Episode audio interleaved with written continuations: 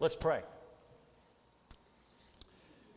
Father, as we share our lives together, we find that there's always someone going through certain experiences in life and challenges, and then another time it's someone else, and then someone else. And we're fortunate, Lord, to be part of a church that is growing in our areas of compassion, as well as Sherry had expressed with us.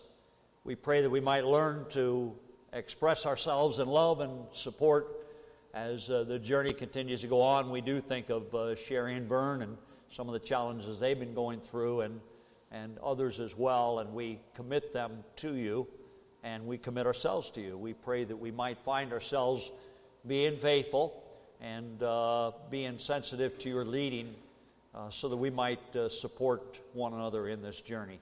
Thank you for your special love, those teaching moments, and thank you even for today. We pray that your word may not only speak into our minds this morning, but it truly may touch our hearts. In Jesus' name, amen. Please turn in your Bibles to 1 Kings chapter 11. 1 Kings chapter 11, and I'll begin reading through verses 1 through 14. 1 Kings chapter 11. Got is wisdom, and I'll simply mention in advance that one thing about our family reunions is that they get larger every year, and if you try to take the time intentionally to kind of get around and see how your family is doing, and all the children and the grandchildren and all the relatives, you realize that life seems to be going a lot faster, and changes seem to be more frequent than we remember in earlier years. It seems like most younger people, they don't work at the jobs as long as, you know, us older ones grew up doing the same thing for years and years and years. And so always these changes, and so they're always talking about, and it takes a lot more time to update on what they're doing, and lots of great things, but as every family has, there's some hardships, some tragedies, some real trials, and so what I realized is that in the midst of all that, you're listening sometimes to some of the wisdom that is shared about experiences they went through and lessons they've learned and things they're applying in their lives. And so when we think about wisdom, we think about a man by the name of King Solomon, but we're going to look into a portion of the account of his life and realize that the wisest man known wasn't always so smart. And so each of us always needs an ongoing supply of the wisdom that only God can really give. Because when you and I are set in motion, we want to do something, or we're going in some direction, it's purely by God's grace that he might slow us down and say, you may want to rethink about that. And really, as we think in terms of the direction of life, we all know the value of that wisdom, and we all know that the more we desire this wisdom from God, the better chance that God, in fact, will grant us that wisdom. 1 Kings chapter 11. We'll begin with verse 1, and I will read down through 14. Now King Solomon, however, loved many foreign women, besides his daughter, Moabites, Ammonites, Ebonites, Sidonians, and Hittites. They were from nations about which the Lord had told the Israelites, you must not intermarry with them, because they will surely turn your hearts after their gods. Nevertheless, Solomon to them in love. He had 700 wives of royal birth and 300 concubines, and his wife stray. Solomon grew, his wives turned his heart after other gods, and his heart was not. His father had been. He followed Ashtoreth, the god of Molech, the detestable god of the Ammonites. Evil in the eyes of the Lord, and he did not follow the Lord completely, as David his father had done.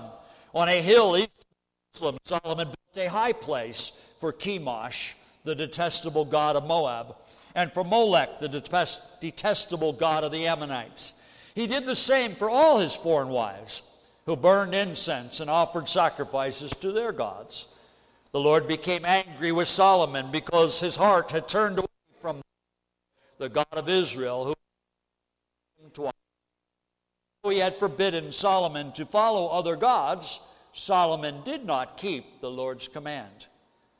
So the Lord said to Solomon, "Since this is your attitude, and you have not kept my covenant and my words which I commanded you, I will most certainly tear the kingdom away from you and give it to one of your subordinates. Nevertheless, for the sake of David your father, I will not do it during your lifetime. I will tear it out of the hand of your son. Yet I will not tear the whole kingdom from him, but will give him one tribe for the sake of David, my servant, and for the sake of Jerusalem, which I have chosen." Then the Lord raised up against Solomon an adversary, Hadad the Edomite, from the royal line of Edom. We'll drop down to verse 23. And God raised up against Solomon another adversary. And then we'll drop down to verse 26. Also, Jeroboam, son of Nebat, rebelled against the king. He was one of Solomon's official, an Ephraimite from Zeradah, and his mother was a widow named Zeruiah. In terms of how God was working in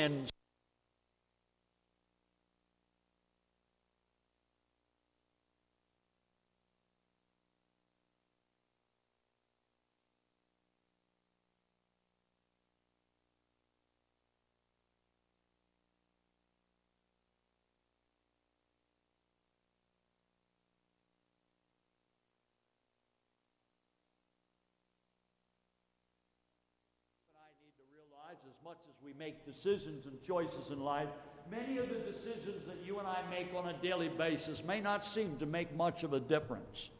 But yet, on the other hand, each decision, every choice we make, seems to build upon the ones we made before and kind of sets the tone for the choices we make in the future. As we think of our get-togethers as family, we realize that I only simply heard the positive story on what's happening in their life, and yet time obviously will tell as life goes on whether or not some of those choices were as wise as others.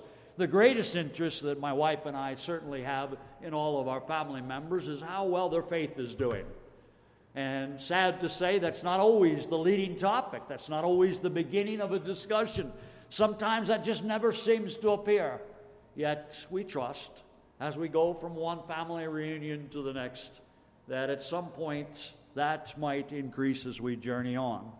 But it's those choices we make in life that seemingly kind of shape and set the tone for how that's going to unfold. As we think of King Solomon, we think of the importance of constantly evaluating and weighing the choices, because here is a man truly loving God in his younger days, and somehow, some way, it creeps in. It takes control, it absorbs him to such an extent that he would be remembered probably more by his foolish decisions than the wisdom that he indeed once had.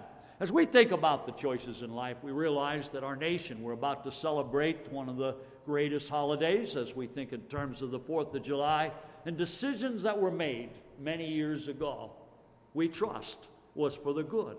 But I'm sure they were not pure. I'm sure they were not perfect. I'm not so sure that we really understand all the dynamics that took place. But decisions that are made will certainly have their lasting consequences in history. Some of those truly were positive things, we trust. And yet there are some things that may not have proved to be so beneficial. It really was around those time period when we're on vacation visiting Nantucket Island and going back a long time in history and going through some of the museums and hearing the stories. And it seems like a lot of the faith that the people had is no longer what keeps them focused to this day. And so we see over and over again that as time goes on, these little choices become bigger choices, and they begin to continue to move on. As we think about choices, I no doubt we probably are leaning more towards how do I make big decisions. The big decisions in life are really what we're concerned about, and yet it truly seems that the little decisions kind of set the tone for how you and I will go about trying to be assured that we are really gaining that wisdom from God. Some would say choices such as what shall I eat today, or what shall I wear, or what I should do as the first thing today or tomorrow. We say, well, those really are not that big of a choices. But on the other hand, some of those certainly set the tone for some of the other choices that you and I might make in life. As we think about the decisions or choices we make or how we go about doing them, we are encouraged to understand that the decisions we make, the choices we make, are really important. And, we live in a world that seems to always have options. They always seem to communicate to us that, you make one choice, there's always someone that'll bail you out, cover you up, help you out, that kind of thing. So we live in a world that somewhat has not helped us always understand that this choice, whatever you make, you got to live with it.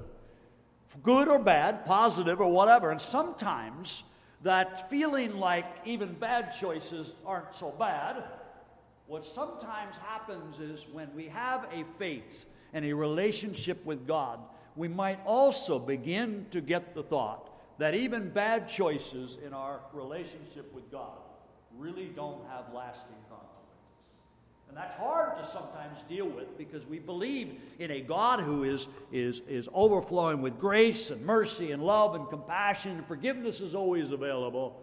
And yet we realize that slowly the little decisions in life, they do have a big effect upon us. But on the more positive note, we have numerous promises throughout Scripture that teach us there's a advantage, a benefit to trust God.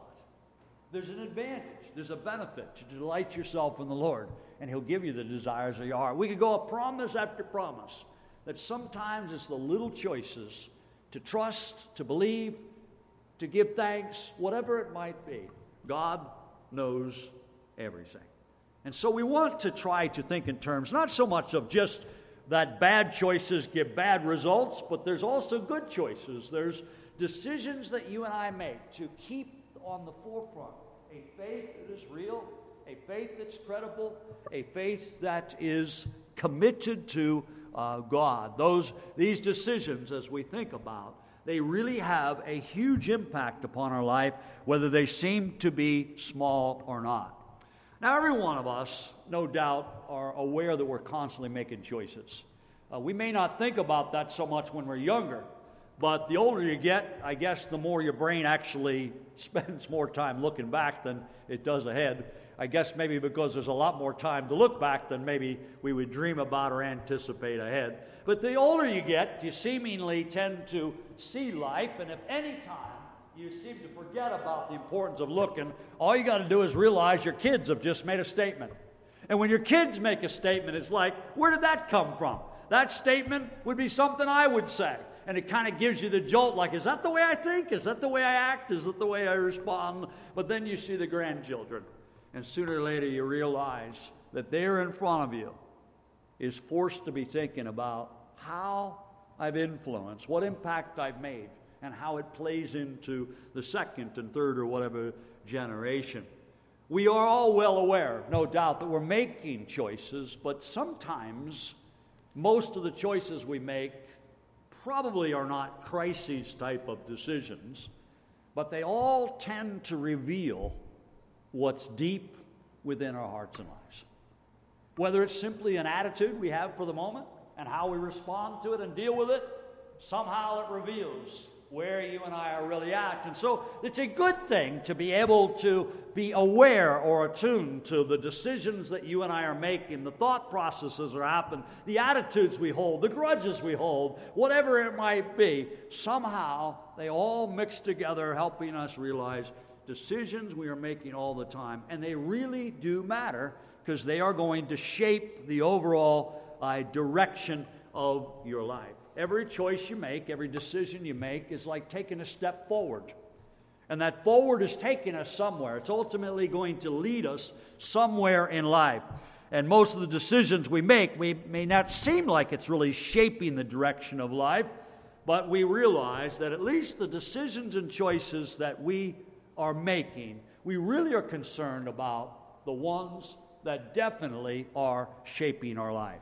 And to humbly consider that as we look at King Solomon's life, we realize that even though the man was wise, without that humble, careful, constant awareness of what's happening, he can do some pretty crazy, wild things. Some of us have made choices, and it went the other direction. Made a huge difference in our life. And we discovered by a humble, honest moment, God revealed to us or helped us become aware that that decision has really set the tone for a whole world of blessings.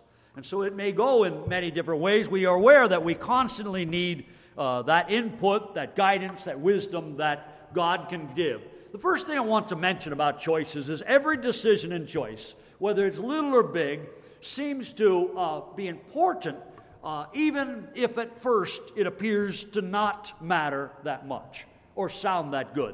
If we turn to the Proverbs, we are constantly reminded about the importance of wisdom. As if you'd like to turn with me, look at Proverbs chapter 14. Why is it that we need to be careful and more aware of what's happening in our minds and what's moving in and out of our hearts? Even if the decisions you're making or the choices you're making don't seem to be that big of a deal, you and I need to be well aware and reminded all the time of principles of truth such as this. In Proverbs 14, verse 12, there's a way that seems right to a man, but in the end, it leads to death. No matter how wise we are, the problem is when you and I gain wisdom is we get pretty smart. At least we think we get pretty smart. And so every one of us has a tendency to realize that life is a little slippery. Regardless of how you approach it, you could end up in trouble. We spend a lot of time on vacation, obviously, doing a little bit of nothing, but always kind of going on little adventures. And when you have a daughter and son-in-law that loves to see how high they can climb or how quick they can get up Mount Washington, I was kind of challenged to say, well, why don't you hike with us? And I thought about it. You know, my bones aren't so great, particularly my knee joints. And I thought, you know, this could really be dumb. But I was almost falling into my son-in-law's bait by saying, okay, come on, old guy. And I had a moment thinking, you know what, that's nice to defend myself now, but if I get halfway up that mountain, it's not going to be very nice for me to figure out how do I get off the mountain, because climbing up that acceleration, if you know anything about Mount Washington, it's a lot better of an experience to drive the car to the top and wait for them.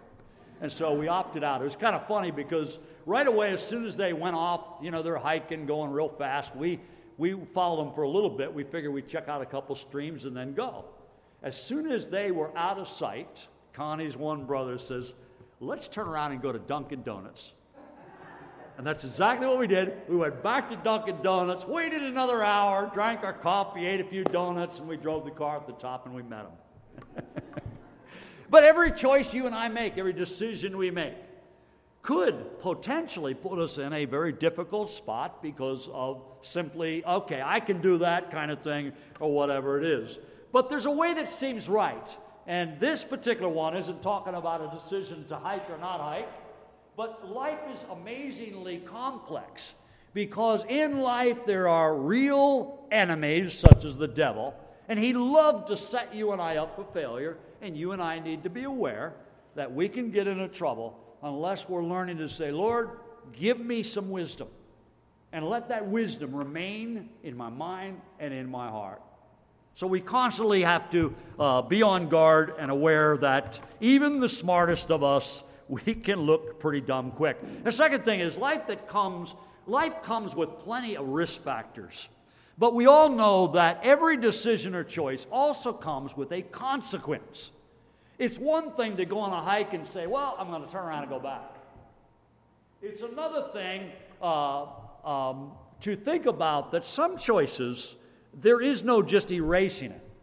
Such as, you know, when you make a poor financial investment, You and I realize it takes quite a while to get that thing paid off.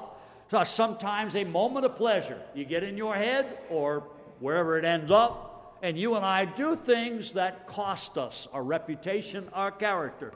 Some of us, we may take risks and adventure and find ourselves getting hurt. Sometimes we may invest some of our talents and our treasures or our dreams in life, and they become costly because we really haven't applied the wisdom in life. It's not, as I was reading a book on this, and it talks about the fact that sometimes in our generation, we play with games so much that when people die in these games, well, you just delete, start the game over again, and we kind of can grow up living with this game idea. It's like playing Monopoly. I remember with my brothers. They were serious about this. They used to argue and say, who wins today will be the richest one. I mean, they were dead serious, but it's a game, okay? But, life is so much more than a Monopoly game. You can't just fold it up and say, yeah, I got beaten, I quit, I move on. But life itself is important to know that what you invest, there are consequences. The beauty is that what we invest in our relationship with God, we lay up as treasures in heaven. That is good for eternity. And so there are positive things and there's negative things. The important thing is that there are rewards and consequences, whatever decisions we make. Again, we might think, well, a lot of the little decisions I make really don't matter. As I mentioned before, and as many of us are well aware, how you and I go about processing decisions in little tiny areas kind of sets the tone for how you and I are going to process decisions tomorrow. It kind of sets it in that particular tone. A third thing we want to consider about the importance of that is the sowing and reaping principle. Is not only does this situation tend to lead to these circumstances, but we have a God who sees everything and He knows everything, and He has the ability and the power to bless you for making healthy choices. And so we have the sowing and reaping principle. We should not be deceived. God is not mocked. Whatever a man sows, this he will also reap. And obviously that goes in one direction or the other. The important thing is to know that God knows, and He shares that with us. He speaks to us. So when our sensors are not working so well and we're not necessarily thinking so wisely, we are fortunate to be a people of God, that God is able to knock on the heart, as hard as it might be, and say, Terry, what do you think you're doing? If not, my wife will help me. I'm going to pay for that one later. What's important is that God is able to give direction and leading in our life. And His purpose and intent is because He loves us, He cares for us, and He wants us to understand the beauty of learning to humbly make healthy choices. Well, there's no shortcut. I could probably either refer you to the best books or preach my best sermon on how to make healthy choices, and for the most part, it's probably not going to change us in huge ways. The first thing I want to say about making healthy choices is to decide once and for all whether or not we really want to do that. I think in some sense we go through life and we get these ideas about how God could guide us and give us wisdom, and we love to make healthy choices and wise decisions in life. But sometimes within the thick and thin of everyday living, sometimes that's not always our number one priority in life. And so as clear as God may be, our receivers aren't necessarily working so well. We spent, I was kind of amazed, we spent about half of our whole vacation time in the United States, and if somebody tried to call me, I would never know it. I cannot believe how many places there are in New England there's no cell service. We were in one house, and in one room you get cell service, and the other one there's no service. I'm thinking, how does that work? And yet, you and I realize that we live, even as Christians, where our reception isn't working so well. And I think probably, for the most part, isn't because God is selective in communicating. It's some of us have a listening issue. And sometimes it's because we're busy, we're whatever it is. You and I know how that works. The important thing is to learn to somehow carefully and consistently humble ourselves enough to say, Lord, I really want to know what's right and true. And we can't just do that when we need God to answer a question or solve an issue. It becomes a way of living. Solomon seems to have lost that concern. I don't know what it's like, but I do, in sort of sense, know what it's like. When you get tempted, you got to make a decision. And I do know if you compromise in temptation, the next time you can actually get used to feeling okay when you're not okay. It's amazing how subtle and powerful that temptation force is. And I don't know how many wives he got before he no longer cared. I don't know how that works. But to think 700 plus 300 concubines, I don't know how that works. I know one thing. This guy had some issues. The wisest man in the world. Anyway, no wonder why some people doubt the Scriptures. On the other hand, maybe it's that brings more credibility to it, because the Scriptures actually tell you the wisest man was really stupid. Okay, so it gives a reference as we think about it. What's important to know is as long as we are trying to look for wisdom, we stand a much greater chance of having wisdom. And at some point, when you get to 699 wives, 700 isn't going to make a difference. How can we humbly and confidently acquire and maintain this wisdom? Number one, we must want. And number two is we need to also humbly ask God that He might actually speak to us. In James chapter 1, chapter 5 and 6, we could look there, and maybe that would be good if we give reference to that. Look in your Bibles in the letter of James, chapter 1, and we'll look at verses 5 and 6. Many of us are well aware of these Scriptures, but it's a good, fresh reminder to think about it. I know God could give me wisdom, and I know that He actually wants to give wisdom. So some people might conclude, then why do you have to ask God for wisdom? I'm not exactly sure how to answer that, obviously within the time we have. But I know that if I don't ask for wisdom, the chances of making wise decisions drops. God has taught us that when you ask, not only you might get wisdom, but notice the emphasis upon this promise in verses 5 and 6. If any of you lacks wisdom, he should ask God, who gives generously to all without finding fault, and it will be given to him. But when he asks, he must believe and not doubt, because he who doubts is like a wave of the sea, blown and tossed by the wind. I think we're well familiar with it. But the important thing is that you and I develop within the routine of our life to try to take some time to force ourselves to say, Lord, I need your wisdom. It's seemingly oversimplified. And yet, it's important to understand that is asking is important. The second thing, which is right up there on the beginning of developing a wisdom, is allowing the Scriptures to speak into your life. Over and over again, we realize that the Word of God is, in essence, considered to be this book of wisdom. It is the mind of God, it's the heart of God, it's the truth of God. And so it's important as you and I journey through life that we don't just simply look into the Bible because we have a big decision to make. That might be good, but it's important to know as a way of life that you and I are constantly feeding upon the truth and letting the words of God be your guidance and your wisdom. Probably the most difficult temptations that people will face in life. Usually you don't get a suggestion by the devil, and he says, I'll be back next week to see how you pass the test. Usually when temptation comes, you don't have time to do your homework and figure out what God says. It's important to know that a lot of the challenges you and I face, the decisions that we have to make, the ones that could get us into trouble quick, you don't have a whole lot of time.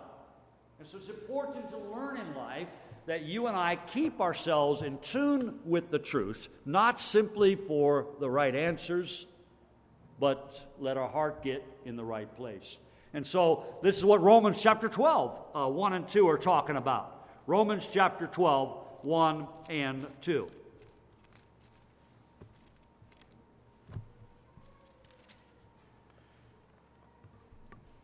The Apostle Paul writes, I urge you, brothers, in view of God's mercy, to offer your bodies as living sacrifices, holy and pleasing to God. This is your spiritual act of worship. Do not conform any longer to the pattern of this world, but be transformed by the renewing of your mind, that you will be able to test and approve what God's will is, His good, pleasing, and perfect will. It's interesting that to know that truth and to be able to apply it is directly related to how you and I receive and embrace and process the Word of God. I know many times within the counseling that I'm involved in, often the counseling is trying to help people discover that the question they're asking has already been answered by the Bible. And yet you and I know as well, we're all tempted to say, yeah, but I know, I think, I want, I feel, and obviously life gets complicated when we seemingly tell ourselves that, well, God really didn't answer it as clear as maybe He could have answered it. And that leads us to the next one, and that is the role of the Holy Spirit. I know that when we cherish the Holy Spirit in our life, it's probably going to give what seems to be a couple different voices going on. And it's not that the Holy Spirit has two things to say, it's because we're still talking. And it's important to learn how to cherish the truth in conjunction with the personal application of the Holy Spirit. When you and I ask for His guidance, I believe that God can give you that guidance, but sometimes it requires listening and waiting upon God without doing a whole lot of talking. If you're like me and you do a lot of talking out loud, it's very difficult to hear. And I struggle with that because I'm already thinking about what I think the answer is rather than saying, Lord, help me to discover what your mind is concerning the matter. And so we need the work of the Holy Spirit constantly helping us to fine-tune our heart, making sure it's in the right place, and our mind with the truth, and it brings it together. A fourth one, and I'm racing through this because we're running out of time. The fourth one is that the Holy Spirit may very well speak to you and I pretty clearly. But quite often I have found, at least from my own experience, is the Holy Spirit quite often uses one of you guys. And so you and I, as we are trying to find answers to the questions of life, we're trying to deal with decisions, we're trying to get input on the mind of God and what is right, is that God has brought us together. He has brought people into your life. And it's not just from this church, but you and I have people that you know, they have wisdom. They have experience. They have a sweet relationship with God. And so we count on the Spirit of God working through other people as well. And so it's wise to listen to what other individuals who have been walking with God. They may have very well been through experiences just like you and I have been through before. And that input or that agreement that takes place is in fact a very precious gift of the Holy Spirit. Now obviously when you share your life, people get to know you, you get to trust them, they trust you, they may share some things, but sometimes within the Christian community, we may not want to confront somebody if they're still off a little bit, if you know what I mean. Our tendency is to say, well, I don't want to offend, I don't want to hurt. And I believe that the Holy Spirit is able to help you and I realize, if we're willing to take time and pray and search the Scriptures, to know that, yes, my friends were honest to me, at least to a certain point, but they didn't finally tell me the bottom line of what it's about. And God's grace can cover that. So as we work through these things, we can experience a lot of challenges in that. The last thing I want to say is that concept of waiting. Turn with me to Psalm 27.